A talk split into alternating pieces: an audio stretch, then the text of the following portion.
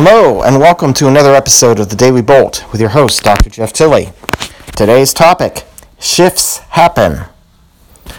Okay, it is about 10 in the morning on Thursday, September 13th, 2018, when I am recording this.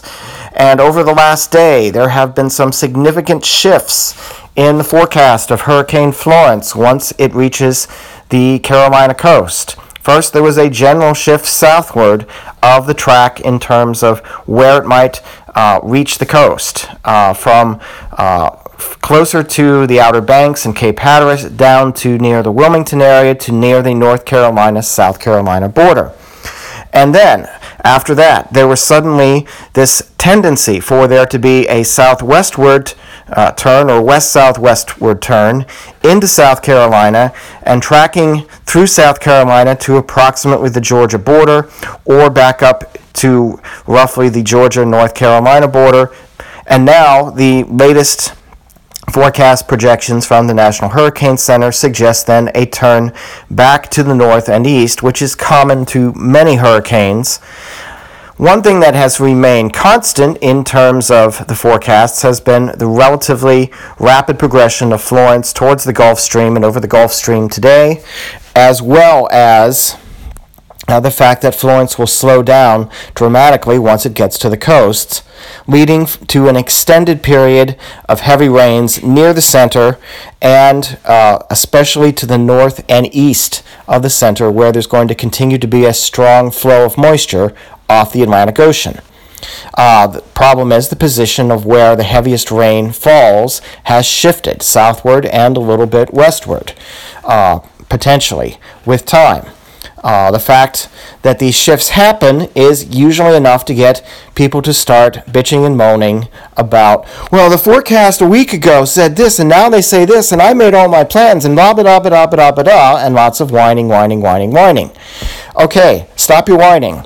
I'll tell you why these things happen and why these types of forecast shifts occur about at, at three days roughly to when the hurricane reaches the shore, particularly the east coast of the U.S. If this was the Gulf Coast, it would be uh, potentially even a little bit uh, closer to the event. But with the East Coast, it's roughly about three days. And this relates to the fact that the United States is in what we call the mid latitude zone of the Northern Hemisphere, where, for the most part, systems progress roughly from west to east. And in particular, at the height of hurricane season, which we are now coming into, the height of hurricane season in mid September, we start to see the jet stream become more active, start to dip farther south. And that means weather systems will progress more rapidly from over the Pacific Ocean onto the continent of North America and progress towards the East Coast in general. Now, a lot of weather prediction forecasts, including those that relate to hurricane forecasts, depend on data from the world. Some of our models are global in scope, some of them are hemispheric in scope, some even smaller areas than that. But they all depend on data. We have generally had an increase in the amount of data available to these forecast models, especially from satellite platforms, uh, over the last 30 to 40 years. However, even with that, there still is relatively less data over the Pacific Ocean than over the landmass of North America. In particular, data related to uh, the vertical structure of the atmosphere and the structure of weather systems. Uh, the models do a pretty good job uh, given the data that they have. But often, once those systems approach the west coast of North America, we start to really get a better handle on how the progression occurs and how what happens there may affect what goes on downstream, uh, through, usually about uh, anywhere from two to four days downstream between the west coast of North America and the east coast of North America. So, and that is possible. We can have a system upstream uh, amplify and affect something downstream. Two to four days away. We know that about the atmosphere. The models do capture that pretty well. But until we get to the point where the models have uh, the best data they can, which is as we get to the west coast of North America, sometimes we don't have the best predictions of what's going to happen in terms of systems from the Pacific. So a week ago, we're uh, dealing with predictions a week, 10 days out of what's going to happen to Florence. And we're dealing with data that would start uh, representing systems from the western or central Pacific at that particular time. It takes about four days for the systems to cross the Pacific as well, much of the time.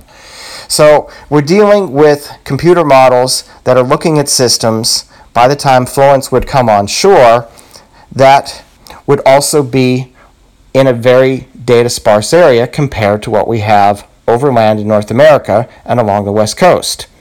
So now, fast forward about a week. Florence is now about two and a half to three days away from the southeast U.S. coast, yesterday morning.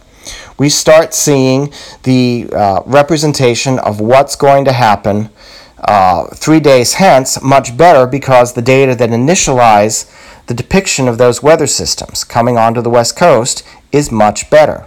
It's just like anything uh, in terms of computers. You put garbage into it, you get garbage out. You put higher quality in, you get higher quality out. And I'm not saying that what we had a week to 10 days ago was garbage. It's much, much better than what we had 1979, the start of the modern satellite era.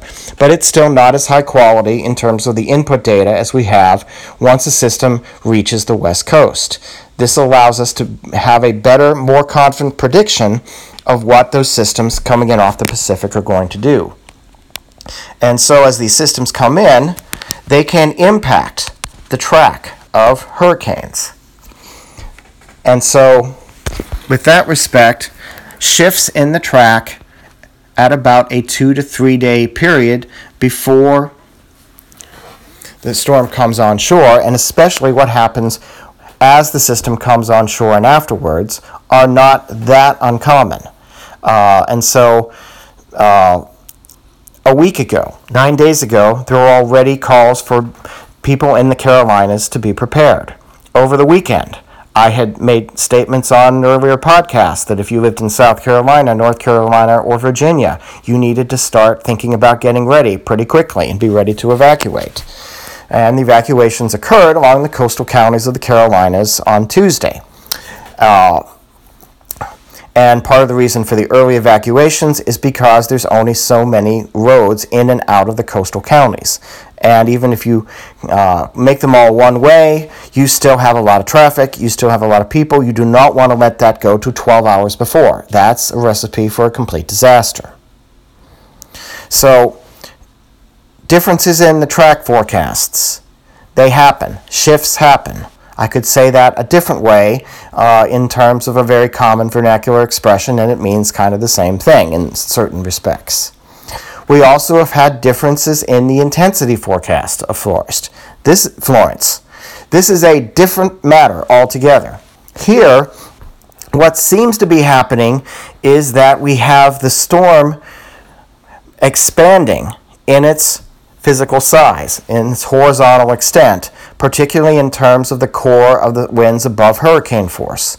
Uh, hurricane force winds now this morning extend to about uh, 80 to 90 degrees away from the center of the storm, away from the eye. That's a big radius for hurricane force winds. This makes Florence a big, big hurricane.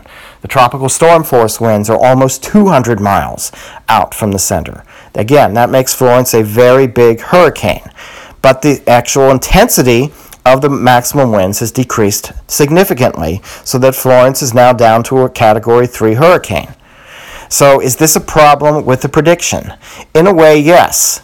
Uh, but it doesn't make Florence any less dangerous, and I will tell you why in terms of the energy. And this refers to something we call the ice skater effect. If you've watched ice skaters on the Olympics, they have their arms stretched out and they start a spin. They bring their arms in. They start to spin faster and faster and faster the more that their arms come in toward the center. This is a physical principle called the conservation of angular momentum. it works the same way for storm systems and hurricanes. And in this case, we're seeing the reverse. Florence has, in effect, extended its arms outward, and its inner speed has decreased. But the energy of the storm as a whole is not only not only perhaps the same as it was, it may even be greater because of the greater volume of air that it's moving around.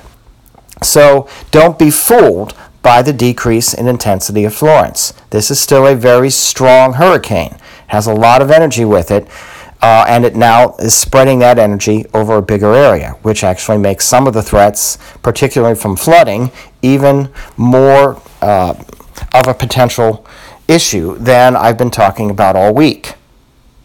So,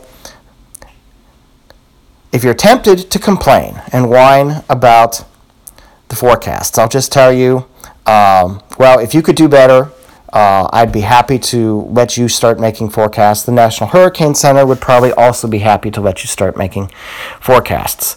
Uh, my bet is with the data you have uh, available to you, which is even less than what the National Weather Service has, you won't be able to do it.